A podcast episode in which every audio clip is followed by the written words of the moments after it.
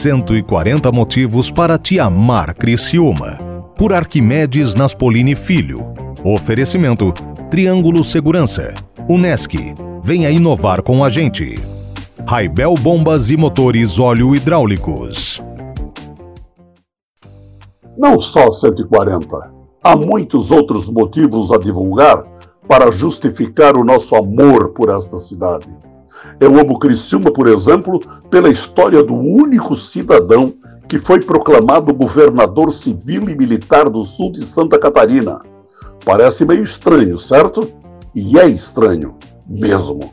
Eu falo de Ernesto Lacombe, gaúcho de Jaguarão, onde nasceu em 1879, casado com Dona Elvira Coirolo, com quem teve os filhos Mário, Ernesto, Carlos Alberto Elvira Clementina, Ângelo, Ruth e Rubens. Era amigo de Borges de Medeiros, e isto revela as suas incursões de ordem política. Veio para Santa Catarina em 1924 e foi residir em Tubarão.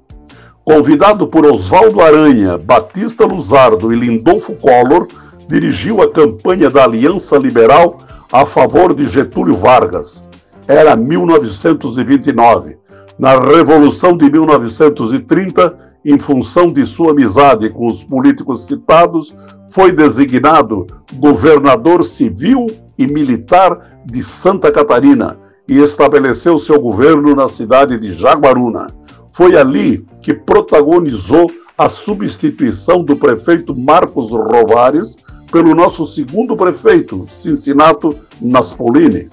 Aqui em Criciúma, convivemos com o farmacêutico Dr. Ernesto e com o médico Dr. Ângelo Lacombe.